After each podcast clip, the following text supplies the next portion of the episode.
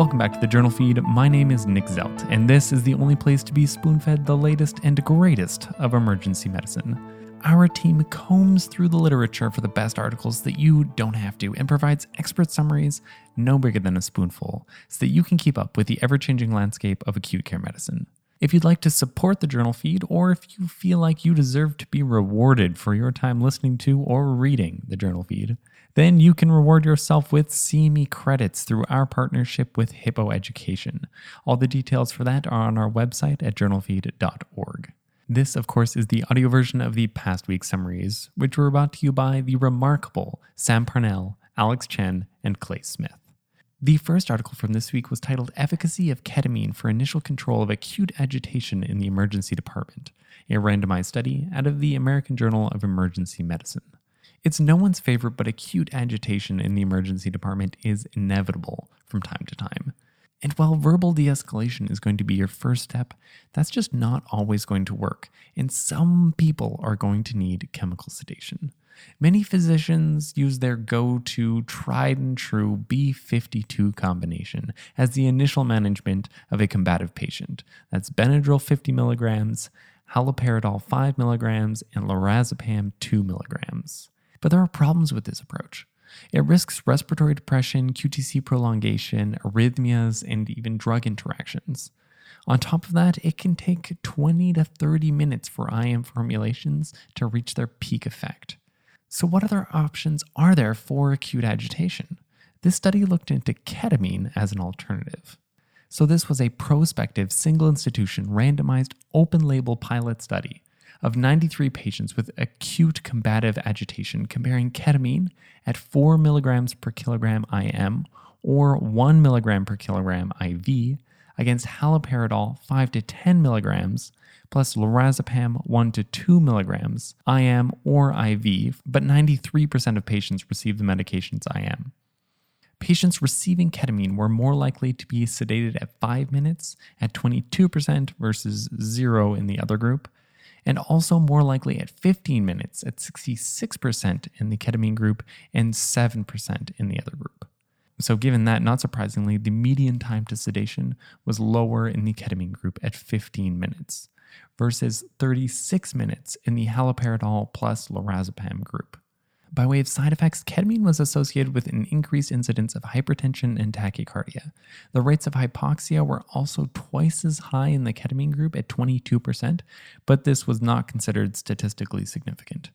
There was no statistical differences found in nausea and vomiting, intubation, QTc prolongation, arrhythmia, or cardiac arrest in either group. So while a larger study would still be nice to see, the results look pretty promising for ketamine as a faster single drug option for agitated patients. In a spoonful, for patients with combative agitation, chemical sedation with ketamine was effective and faster when compared to haloperidol and lorazepam. On top of it, there was no increase in serious adverse events. And now to the second article. Early Onset Neonatal Sepsis 2015 to 2017, The Rise of Escherichia Coli and the Need for Novel Prevention Strategies out of JAMA Pediatrics. Because we didn't all love microbiology enough, we can't forget that it's very much a living problem and thus subject to constant change. The bugs that caused the diseases of yesterday are not always the ones that cause the diseases of tomorrow. This study sought to look into the culprits for early onset neonatal sepsis and how recent prevalence numbers look. This was a multi-center prospective study from a pediatric research network that included infants born 22 weeks and up with positive blood or CSF cultures, onset of illness less than 72 hours of life, and who received antibiotics for at least 5 days. 235 cases were found, with a rate of 1 per 1,000 infants. They found that E. coli was more common than Group B strep in premature infants, and that GBS was more common in term infants, over half of which were from mothers who screened negative. On top of that, antibiotic efficacy data was also available. E. coli was resistant to ampicillin in 22% of cases, and resistant to both ampicillin and gentamicin in 8% of cases. From the infants born preterm, that is at less than 37 weeks, 29% died. So keep up to date with your local antibiotic resistant patterns. Okay, in a spoonful, E. coli has replaced GBS as the most common bacteria to cause early onset sepsis in preterm infants. GBS is still the most common in term infants, though. Additionally, E. coli resistance to ampicillin and gentamicin is increasing, so be careful out there, guys. Now onto the third article, titled Mortality and Complication Rates in Adult Trauma Patients Receiving Transexamic Acid, a Single Center Experience in the Post-CRASH-2 Era, out of the Journal of Academic Emergency Medicine. Alright people, the CRASH-2 trial came out a while ago now and showed a lower mortality when transexamic acid, TXA, was given in adult patients with traumatic hemorrhage. Most of the sites in the original study were in developing countries, where the transfusion capabilities and practices differ from those of, say, a United States trauma center. So how does TXA hold up in a U.S. trauma center context? This was a retrospective review of real-world use of TXA at UC Davis, which is a level 1 trauma center in the United States. They gave TXA at 1 gram over 10 minutes, and then another gram over the next 8 hours to trauma patients with either hypotension, massive transfusion, or those who went straight from the ED to the OR and presented under 3 hours from their injury. Over a 3-year period, 273 patients were included, and these patients had a mortality rate of 12.3%, most of which occurring within the first 3 hours. And these rates were quite similar to those of the CRASH-2 trial. There were some differences compared to the CRASH-2 trial, though. Chief among them is that there is a higher rate of thromboembolic events at 6.6% in this study compared with CRASH-2's 2%. Also, compared with CRASH-2, these patients had more surgery, were older, and more of them were female. The TXA was given earlier in the CRASH-2 trial, but in this study, only a third as many patients got both the initial dose and the maintenance dose of TXA, which you'd think would skew towards a lower rate of thromboembolic events. So to get to the point, there were differences enough in the two populations that it wasn't really comparing apples to apples. But this shows us that real-world use of TXA can give us different results in different populations. For more information, we're going to need more studies on this to understand it properly. In a spoonful, when looking at trauma patients from a U.S. level 1 trauma center, TXA administration was associated with similar mortality but higher rates of thromboembolic events than compared with the original CRASH-2 cohort. Next, onto the fourth study, titled High-Flow Nasal Cannula versus Conventional Oxygen Therapy in Relieving Dyspnea in Emergency Palliative Patients with Do Not Intubate Status, a randomized crossover study out of the Annals of Emergency Medicine. A sad fact is that many terminal patients, as they lose their strength, suffer from significant air hunger, which one can only imagine is simply terrible and really needs to be treated. Intubation, though, is not a solution for most palliative care patients, so that won't work. Supplemental oxygen can also relieve the sense of dyspnea, so can morphine and even benzodiazepines can play a role.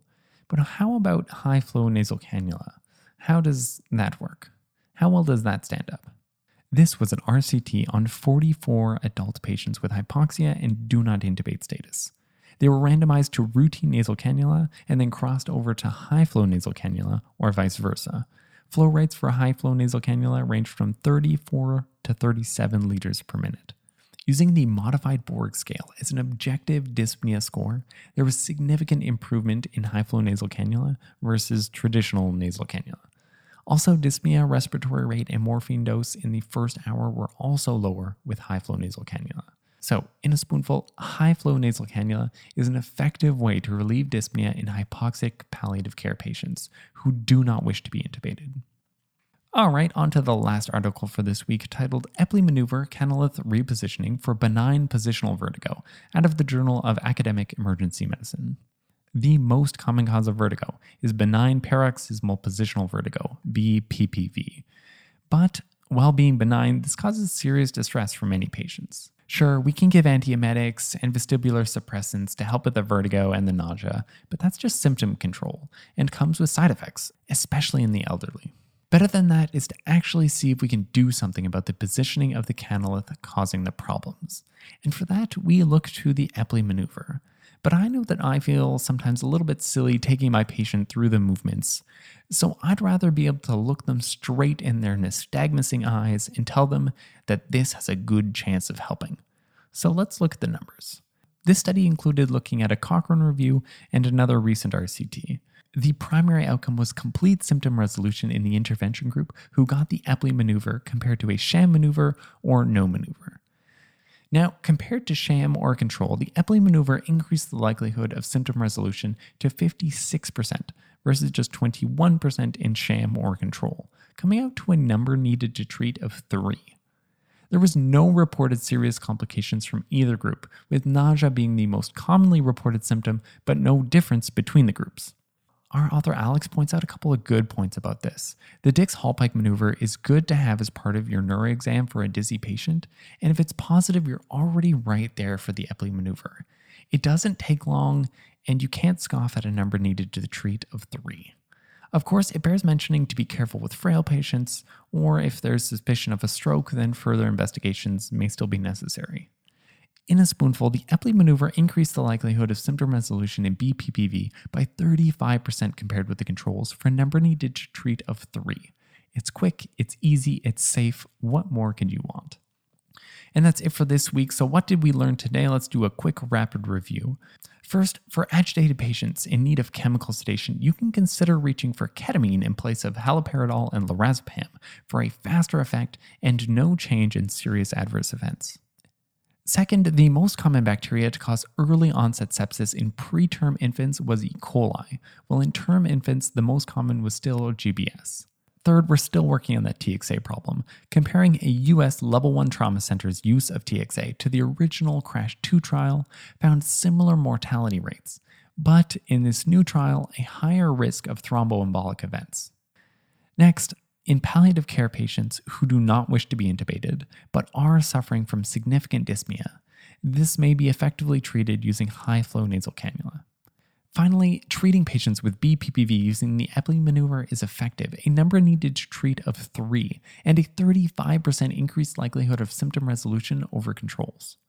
And that wraps it up for this week, guys. Links to all the articles summarized can be found at journalfeed.org, or if you haven't already, you can subscribe to our newsletter and get daily spoon feeds through your email. If you'd like to support the podcast, please consider leaving a review. We'd, of course, appreciate that very much. Our goal here is to provide better patient care through spoon feeding, and so we're helping you keep up with the latest research one spoonful at a time. Thank you.